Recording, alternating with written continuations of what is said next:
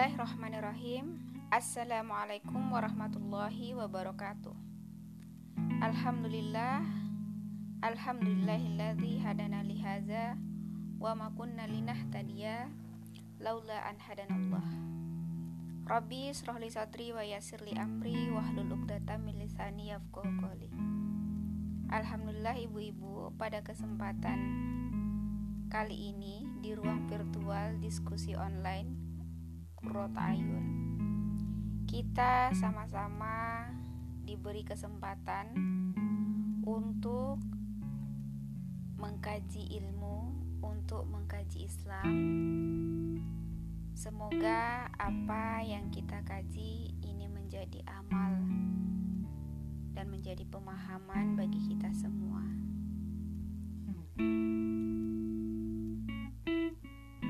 Baiklah, tanpa memperpanjang mukadimah, kali ini saya akan membawakan sebuah tema tentang memaknai kehidupan. Bagaimana kita sebagai seorang muslim itu seharusnya memaknai kehidupan ini. Insya Allah akan dijelaskan selanjutnya.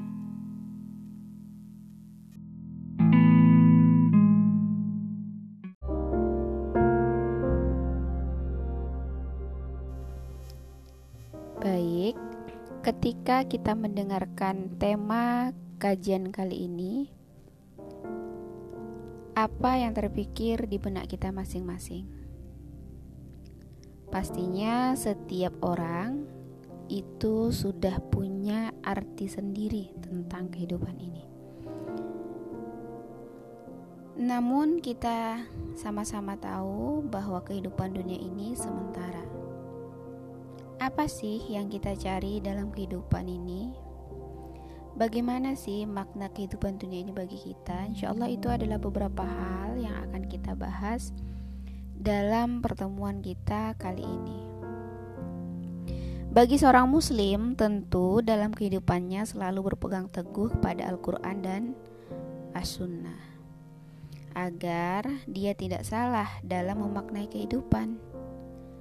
Al-Quran telah memberikan jawaban tentang pemaknaan kehidupan ini. Jadi, kaum Muslim itu tidak pernah salah arah dalam menentukan makna hidupnya.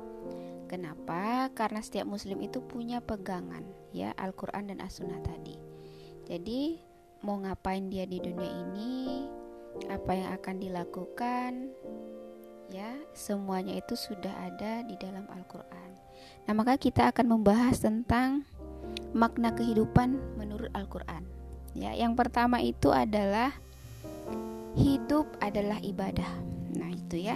Jadi poin pertama itu itu kita harus tanamkan di dalam diri kita bahwa kehidupan kita adalah dalam rangka untuk beribadah kepada Allah. Dalam kajian Ihsanul Amal, kita sudah membahas bahwa seluruh perbuatan manusia itu adalah ibadah. Jika niatnya ikhlas karena Allah, dan caranya benar sesuai dengan syariah. Nah, jadi uh, tidak ada yang sia-sia di dalam uh, perbuatan seorang hamba karena semuanya dinilai ibadah jika benar sesuai dengan uh, syarat diterimanya amal tadi. Jadi keberadaan kita di dunia ini tidak lain hanyalah untuk beribadah kepada Allah. Apa sih makna ibadah ya? Makna ibadah yang dimaksud tentu saja pengertian ibadah yang benar. Bukan hanya sekedar sholat, puasa, zakat, atau haji saja. Tetapi ibadah dalam setiap aspek kehidupan kita. Nah, itu tadi ya. Jadi ibadah itu bukan hanya dalam pengertian uh, mahdoh tapi lebih luas daripada itu. Di dalam Al-Qur'an surah Az-Zariyat Allah berfirman, "Wa ma khalaqtul jinna wal insa illa liya'budun." Ya. Jadi tujuan penciptaan jin dan manusia itu tidak lain kecuali untuk menyembah Allah, yaitu untuk mengibadahi Allah. Itu makna hidup yang pertama.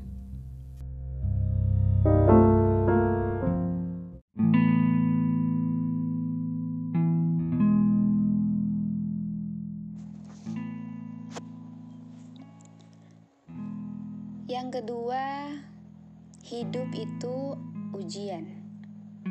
Ini adalah makna kehidupan yang kedua menurut Al-Qur'an.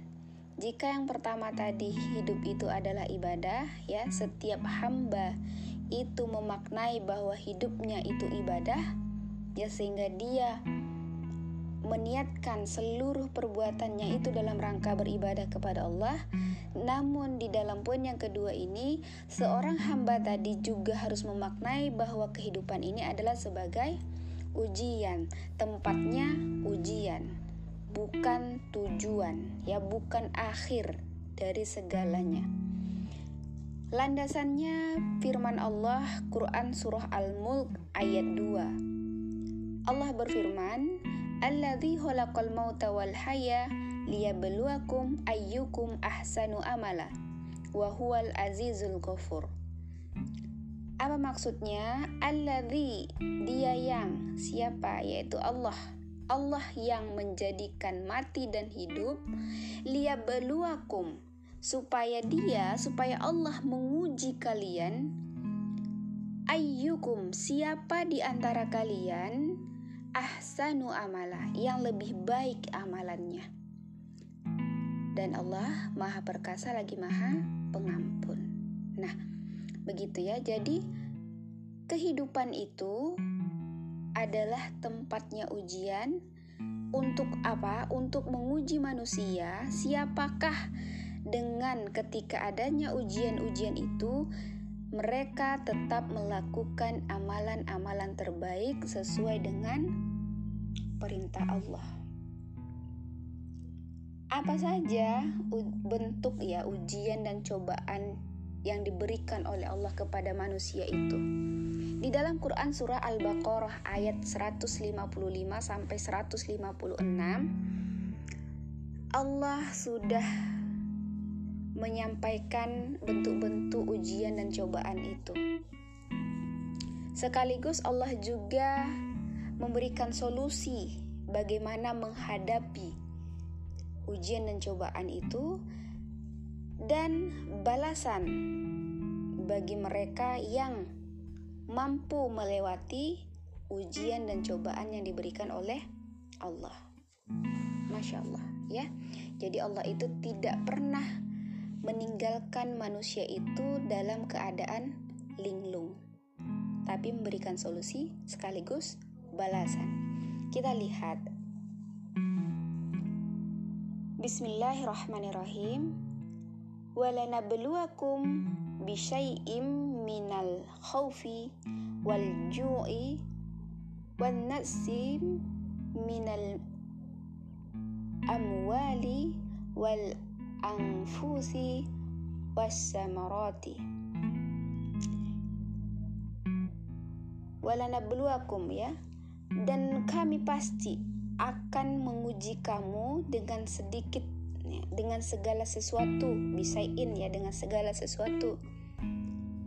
Minal khofi yaitu dari ketakutan waljui kelaparan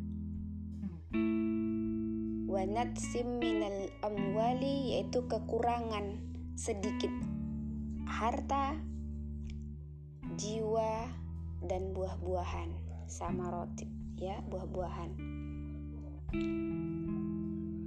Wabasiri sobirin ya. Dan sampaikanlah kabar gembira kepada orang-orang yang sabar Siapa orang-orang sabar ini? alladzina iza asabathum musibatun qalu inna lillahi wa inna ilaihi rajiun yaitu orang-orang yang apabila mereka ditimpa musibah mereka berkata inna lillahi wa inna ilaihi rajiun sesungguhnya kami milik Allah dan kepadanya lah kami kembali nah mereka inilah orang-orang yang sabar ulaika alaihim salawatum warahmah. Mereka itulah yang memperoleh ampunan dan rahmat dari Tuhannya, ya dari Robnya. Wa ulaika humul muflihun. Dan mereka pula lah orang-orang yang mendapatkan petunjuk atau orang-orang yang beruntung. Falah ya orang-orang yang beruntung muflih orang yang beruntung. Jadi ujian itu berupa rasa eh, rasa takut ya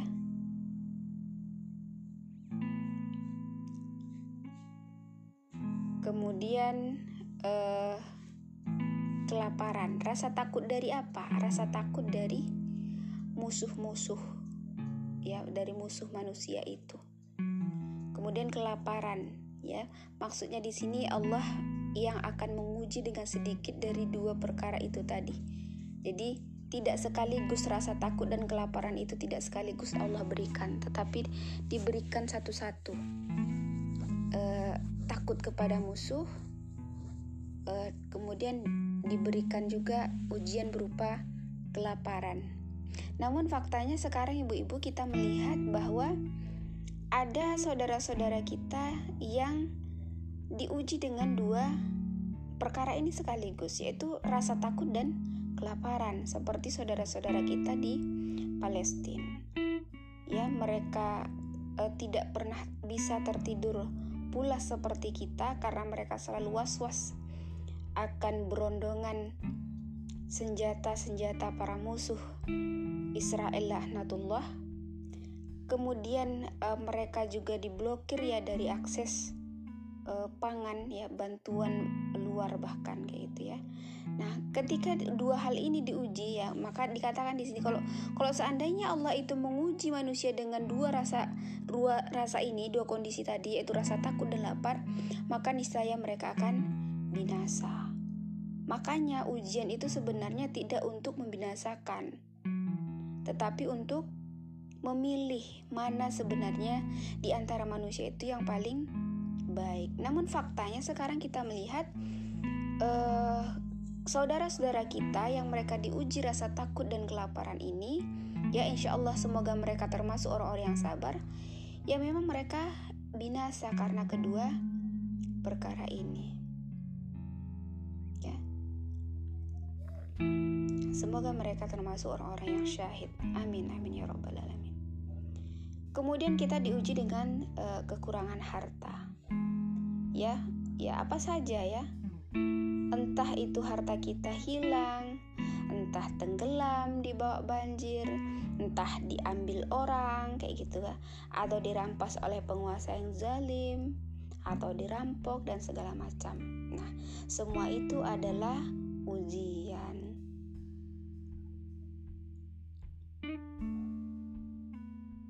bagaimana sikap kita. Nah, dalam perkara-perkara yang memang uh, seperti ini kondisinya ya, yang berada di luar kendali kita, maka kita memang diminta oleh Allah untuk sabar. Karena itu bagian daripada ujian Allah atau kodok dari Allah. Kemudian kita juga diuji dengan kekurangan jiwa. Apa maksudnya? Yaitu kepergian atau kematian orang-orang yang kita cintai anak-anak kita, kerabat kita, orang tua, pasangan, baik mereka yang ditimpa penyakit ya atau uh, mereka yang uh, karena kecelakaan dan segala macam sehingga kita kehilangan mereka. Nah, kita akan diuji dengan ini. Insya Allah ya, akan diuji dengan semua ini. Tidak ada manusia yang bisa lepas dari ujian ini. Kemudian uh, bentuk ujian yang lain itu adalah kekurangan buah-buahan. Maksudnya uh, biji-bijian ya, buah kurma ya, beras misalnya. Tidak ada beras, tidak ada sayur mayur. Kenapa? Misalnya karena gagal panen, karena kebakaran, karena dimaling orang, misalnya ya bahan-bahan pangan kita itu kena wabah dan semacam dan segala macamnya. Nah, uh, yang tanaman yang sudah kita sayang-sayang tiba-tiba uh, buahnya berulat apa segala macam. Nah, itu juga termasuk bentuk ujian dari Allah Subhanahu wa taala. Nah, semua itu pasti terjadi ya kepada kita. Nah, tinggal catatannya sekarang ini adalah bagaimana sikap seorang hamba ketika menghadapi ujian dan cobaan itu. Nah, Allah hanya memberikan satu solusi yaitu sabar. Ya, sabar, ikhlas menerima itu sebagai kode Allah tidak boleh berkeluh kesah, tidak boleh mencaci maki, tidak boleh menganggap Allah itu tidak adil, tidak boleh pula memaki-maki kayak gitu ya. Karena orang-orang yang berkeluh kesah, yang mereka tidak sabar, mereka akan mendapatkan dua musibah. Pertama, dia kehilangan apa yang dia cintai, yaitu apa-apa yang dia cintai tadi hilang, hartanya hilang misalnya, buah-buahan yang dia cintai hilang, eh, ke kerabat yang dia cintai hilang misalnya ya. Yang musibah yang menimpa dia tadi itu juga dia kehilangan pahala sabar. Jadi orang-orang yang ketika ketika dia menghadapi musibah itu dia bersabar, dia mendapat pahala. Namun orang-orang yang dia berkeluh kesah, dia kehilangan pahala sabar. Nah, jadi rugi ya, ibu-ibu. Orang yang uh, ketika diuji oleh Allah, dia berkeluh kesah.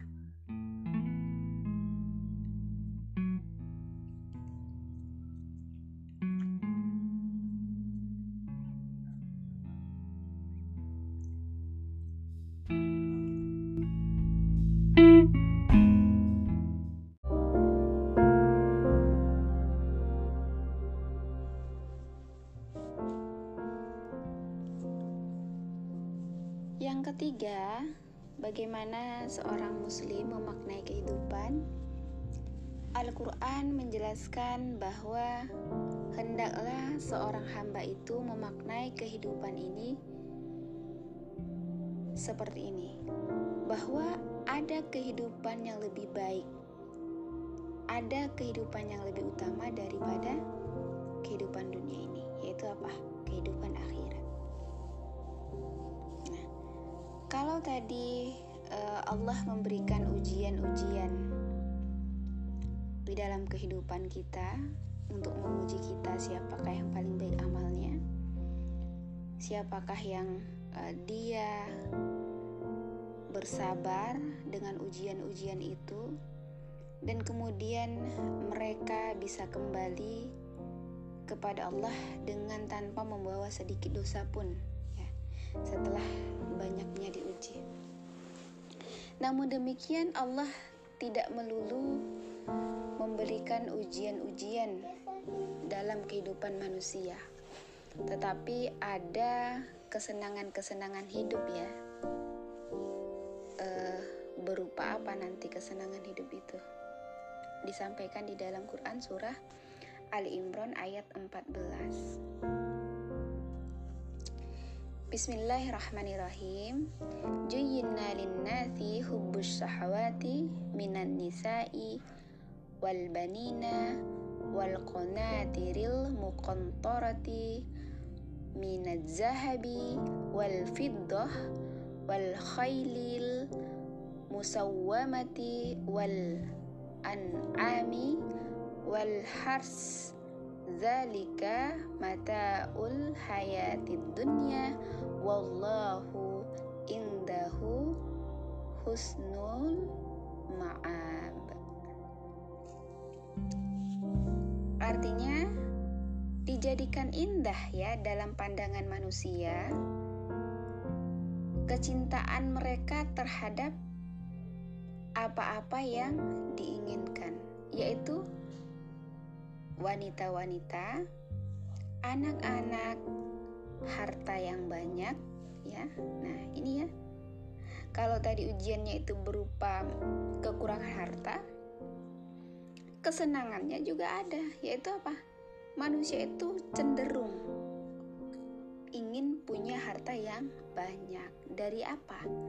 Misalnya punya banyak emas, ya, zahabi, pidoh yaitu perak, kuda pilihan, al-an'am binatang-binatang ternak, dan sawah ladang. Nah, ini adalah bentuk daripada Eh, kesenangan-kesenangan hidup yang ketika manusia memiliki semua ini, mereka merasa bahwa Allah sudah sayang kepada mereka. Mereka juga merasa bahwa uh, hidup mereka bahagia.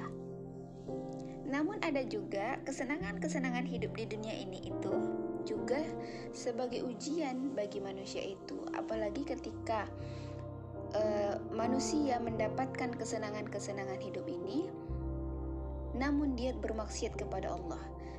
Tetapi bagi orang yang mereka mendapatkan kesenangan hidup karena ketakwaan mereka kepada Allah, nah itu adalah keberkahan hidup yang diberikan Allah kepada mereka. Beda dengan orang yang tadi dia bermaksiat kepada Allah tapi dia tetap mendapatkan kesenangan hidup. Itu adalah ujian bagi dia ya. Apakah dia menyadari itu atau tidak gitu ya uh, yang sering kita dengar dengan istilah hmm, apa ya istilahnya itu orang yang dia itu bermaksiat tapi tetap senang istisraj nah istisraj ya istilahnya itu nah itu ujian bagi mereka.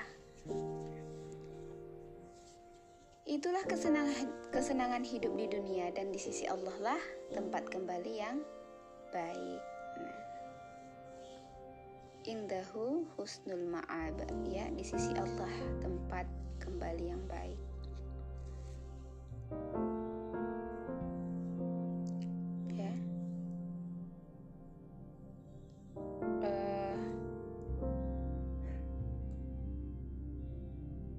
sekalipun ya kita diberikan kesenangan-kesenangan hidup tadi tetapi Allah tetap mengingatkan bahwa di sisi Allah ada tempat kembali yang baik yaitu apa? Surga.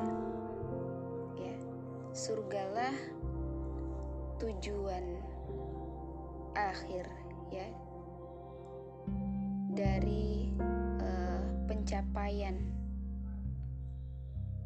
kita hidup di dunia ini. Kenapa surga?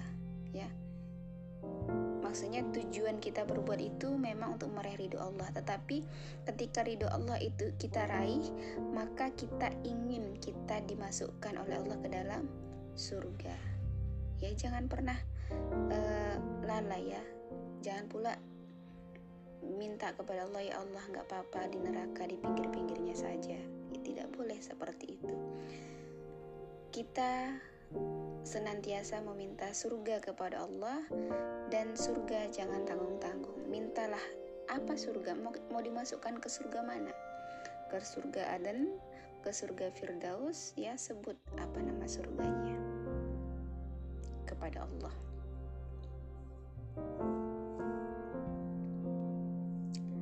Dan kemudian di Quran surah Ad-Duha ya. Walal akhiratu khairul laka minal ula. Ya dan sesungguhnya hari kemudian yaitu hari akhirat itu khairul laka yaitu lebih baik bagi kamu bagi kalian daripada kehidupan yang sekarang. Ya jadi akhirat itu lebih baik daripada dunia sekalipun kita mendapatkan semua kesenangan-kesenangan hidup di dunia tetapi Allah ingatkan bahwa ada hari akhirat dan hari akhirat itu adalah kekal, akhirat itu abadi dan sesungguhnya kepada yang hari yang abadi itulah kita meminta untuk uh, mendapatkan kesenangan-kesenangan. Jadi uh, apa namanya ya? Ketika kita diuji dengan kekurangan harta, jiwa, kelaparan dan segala macam di dunia ini, tetaplah bersabar ya karena apa? Allah menjanjikan kehidupan yang lebih baik di akhirat ya yaitu berupa surga ya. Di sana tidak ada keluh kesah di sana akan uh, didapatkan oleh seorang hamba yang soleh dan bertakwa apa-apa yang dia inginkan di dunia. Ya wanita-wanita mereka akan diberikan bidadari-bidadari dari surga ya. Kemudian apa pun ya yang dia inginkan itu akan diberikan oleh Allah. Mungkin ketika kita sudah menghadap kepada Allah, kita sudah melihat wajahnya Allah, bertemu kepada Allah, kita lupa ya kita tidak uh, menginginkan lagi apa-apa yang uh, kita rindukan di dunia itu. Nah, demikian ibu-ibu uh, tiga hal ya. Bagaimana seorang hamba kita sebagai Muslim memaknai kehidupan ini. Uh,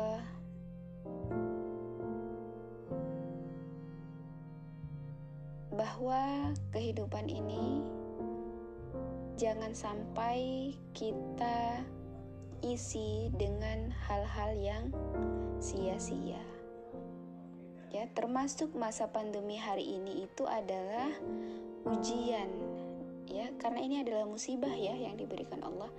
Ini adalah ujian dan ini pula yang menjadi madrasah ya, menjadi madrasah bagi kita untuk mendidik kita agar menjadi orang-orang yang bertakwa, mensyukuri apa-apa yang uh, masih diberikan Allah kepada kita di masa uh, pandemi ini, kayak gitu ya. Kita masih diberikan uh, makan, gitu ya, oleh Allah kita diberikan rizki oleh Allah gitu ya maka kepada semua itu kita harus bersyukur.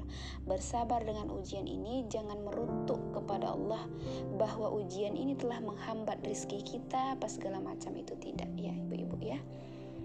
Insya Allah uh, demikian yang bisa saya sampaikan.